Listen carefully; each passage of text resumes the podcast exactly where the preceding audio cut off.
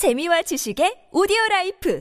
팟빵 안녕하세요. 군사도뽕입니다. 오늘은 시작부터 굉장한 사진을 한 장 보여드려야겠는데요. 조악한 화질의 사진 한 장이지만 이 사진은 우크라이나군이 운용을 시작한 미국제 M777 견인곡사포 한 개 포대 단 한 번의 일제 사격을 통해 만들어낸 엄청난 결과물입니다. 당시 얼마나 정확한 타격이 이루어졌으면 단 한 번의 일제 사격에 이런 거대한 크레이터가 형성되었으며 폭발이 얼마나 강력했는지 주변에 있던 러시아군의 전차 7대와 BMP 계열 장갑차 여러 대가 동시에 박살이 나버린 화끈한 현장의 모습인데요. 단번에 미국제 야포의 정확도와 위력을 알 수 있게 하는 장면인데 이처럼 미국에서 지원된 M777 견인곡사포가 우크라이나 동부 전선에서 대활약을 펼치고 있다고 합니다. 그러나 이는 미국제 무기 지원의 시작에 불과하며 미국 해병대에서도 추가로 M777 견인곡 사포 패키지를 추가로 지원하겠다는 소식이 들려오고 있습니다.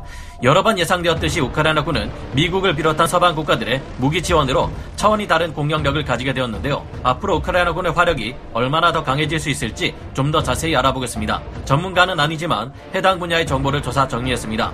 본의 아니게 틀린 부분이 있을 수 있다는 점 양해해 주시면 감사하겠습니다. 우크라이나군이 지난 5월 초부터 미국에서 지원한 M777 견인 곡사포를 야전에서 효과적으로 운용하기 시작했으며 최근 동부전선 여러 곳에서 크게 활약하고 있다는 소식이 여러 신트 정보를 통해 전해지고 있습니다. 특히 현지 시각 5월 17일 우크라이나군 관계자가 공개한 한 영상에서는 우크라이나군의 M777 견인 곡사 포 한개 포대가 단 한 번의 일제 사격을 통해 러시아군의 임시 진지를 포격해 엄청난 전과를 거뒀다고 해서 놀라움을 주고 있는데요. 이 영상은 흔한 상용 드론으로 촬영되었는데 해당 영상 속의 러시아군 진지에는 러시아군 탄약고가 있었고 우크라이나군의 M777 한 개 포대가 이를 단번에 정확히 타격한 결과 그 즉시 거대한 유폭을 일으키며 주변에 있던 러시아군 전차 7대는 물론 BMP 계열 장갑차 여러 대까지 동시에 초토화시켜 버렸다고 합니다. 당시 형성된 거대한 크레이터가 얼마나 그 화력이 엄청났을지를 실감하게 합니다. 우리 한국 육군의 경우 자주포 6문이 모여 한 개 포대를 이루며 이 포대 3개가 모인 18문의 자주포가 한 개 대대를 이루는데요. 우크라이나군은 어떤 편제를 현재 가지고 있는지 정확히 알기 어렵지만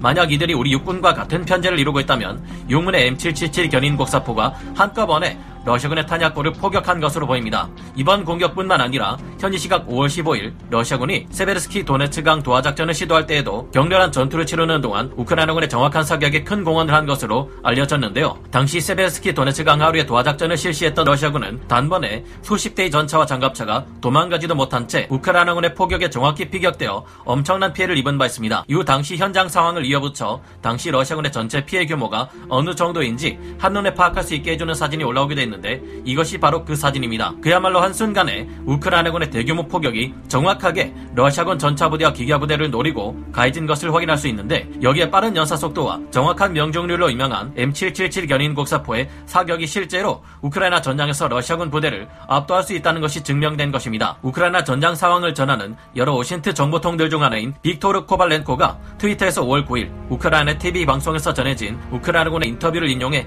전한 바에 따르면 당시 우크라이나군의 M777 견인 곡사포들은 루한스크주 빌로호리우카에서 러시아군의 한 개 대대 전술단 규모에 달하는 병력인 70대의 전차 및 장갑차들을 격파했다고 합니다. 이와 함께 당시 러시아군은 1,500여 명의 사상자가 발생했다고 이전에 말씀드렸는데 바로 이때 M777 견인 곡사 포격이 불을 뿜었던 듯합니다. 미국이 지원한 이 M777 견인 곡사포는 기본탄인 RAP탄을 쏠 경우 사정거리가 30km에 달하며 이는 러시아군 포병의 사거리를 능가하는 것으로 드러났습니다. 러시아군의 포병은 우크라이나군을 공격할 수 없는데 우크라이나 포병은 그들을 더 먼 곳에서 선제 공격할 수 있는 것인데요. M777 견인 곡사포는 일반적인 견인포와 달리 처음 발사 시 분당 5발이나 되는 빠른 발사 속도를 가지고 있고 지속 사격으로도 분당 2발을 발사할 정도의 연사력을 가지고 있습니다. 이 견인 곡사포는 우리 군의 K9 자주포와는 달리 스스로 이동할 수 없지만 대신 가벼워서 차량으로 이동할 수 있으면 물론 헬기로 수송되어 높은 산지 지역에서 고지를 점령한 채 적군에 비해 훨씬 유리한 상태에서 포격을 가할 수 있습니다. 우크라이나군의 경우 숙련된 드론 운용 실력을 가지고 있어서 미국이 M777 견인 곡 사포와 함께 지원한 ANT PQ-36 대포병 레이더와 조합해 더욱 효과적으로 사용할 수 있는데요. 현지 시각 5월 16일 미 대사관이 밝힌 바에 따르면 미국이 우크라이나에 보낸 90개의 M777 견인 곡 사포 중 1문을 제외한 89문 수량 모두가 우크라이나군에 이미 배치되어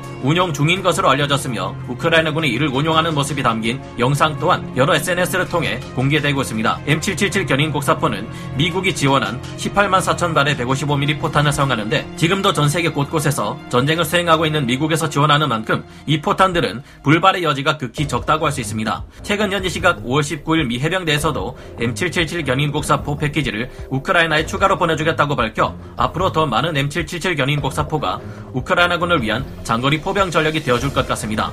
이외에도 우크라이나에는 더욱 강력한 자주포인 독일의 PZH-2000 자주포를 독일과 이탈리아, 네덜란드에서 지원받았는데요. 현재 세계 최강의 자주포로 불리는 이 PZH-2000 자주포들은 이미 우크라이나에 들어왔거나 인수 교육 과정 중에 있다고 합니다. 우리 군의 K9 자주포보다 더 강하다고 알려진 것이 이들인 만큼 그 화력과 위력은 더 이상 설명이 필요 없을 텐데요.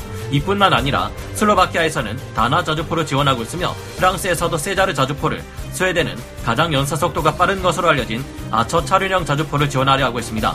이 수많은 화력 자산이 모두 모여 8월이면 대포병 레이더 및 우크라이나군의 드론과 조합되어 정확한 대규모 화력전을 수행할 수 있을 것을 생각하면 벌써부터 지칠 대로 지친 러시아군은 오금이 저릴 듯한데요.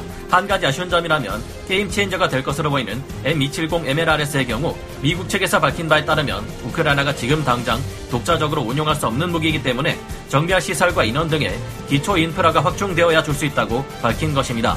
M270 MLRS는 미국 육군은 물론 우리 육군에서도 운용 중인 다연장 로켓으로 한 번에 12발의 227mm 로켓탄을 투사할 수 있는 것은 물론 사거리가 300km 이르는 ATACMS 단거리 전술 탄도 미사일까지 발사할 수 있는데요. MLRS 두 대가 단 한 번 동시 사격한 것만으로 다수의 야포들로 이뤄진 적의 한 개 포대를 파괴할 수 있는 어마어마한 무기로 알려져 있습니다. 이들은 냉전 시절 소련군의 대단위 기갑 부대를 저지할 수단으로 대기갑부대 저지에 특화된 다연장 로켓이라 러시아군 전차와 포병이 가장 무서워해야 할 천적이라 할 수 있는데요.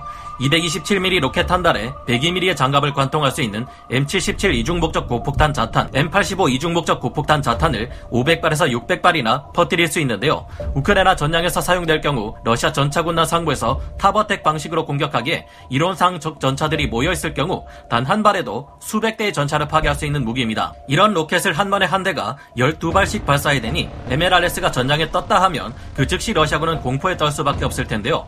우크라이나군이 최근 발표한 것처럼 러시아군을 넘어서는 전력을 갖추고도 대반격을 당장 시작하지 않고 그 시기를 8월 이후로 잡고 있는 이유는 이 같은 여러 서방제 무기들의 정비가 가능한 역량을 모두 갖춘 후에 진격하기 위해서인 것으로 알려졌습니다. 러시아군의 상황이 생각보다 악화됨에 따라 이 시기가 6월에서 7월로 앞당겨질 수 있다는 정황도 나오고 있습니다. 우크라이나 내무부 보좌관 로스티슬라우 스미르노우가 현지 시각 5월 18일 밝힌 바에 하면 러시아는 장비와 인력을 잃고 있지만 우리는 장비와 인력이 끊임없이 오고 있기 때문에 러시아는 곧 패배할 것이며 상황들을 고려하고 종합했을 때 러시아는 6월 말이나 7월 초에 우크라이나군의 반격을 심각하게 생각하게 될 것이라고 밝혔습니다. 이를 위한 준비 작업인지 이스라엘 특수부대 베테랑 요원들은 현재 우크라이나 군인들을 훈련시키고 있으며 또 다른 우크라이나군은 러시아군과의 전투에서 미국제 전자전 제밍 장비를 능숙하게 사용하기 위해 훈련을 받고 있다는데요. 이를 운용하려면 미국이 웬만한 동맹국이 아니면 절대 알려주지 않는 전자전 정보를 넘겨줘야 할 텐데 이는 굉장히 이례적인 일이 아닐 수 없습니다. 현재 대서양에 있는 거의 모든 미 해군 수송선들이 물자를 싣고 써니포인트 해군 기지를 떠나 유럽으로 갔다고 하는데 이것들이 우크라이나로 들어갈지 아직은 알기 어렵습니다만 우크라이나가 앞으로 두세 달 뒤면 러시아군을 압도할 것이라는 사실은 분명한데요. 하루빨리 우크라이나가 이 전쟁에서 승리하고 평화를 되찾기를 기원하며 오늘 군사 돋보기 여기서 마치겠습니다. 감사합니다. 영상을 재밌게 보셨다면 구독, 좋아요, 알림 설정 부탁드리겠습니다.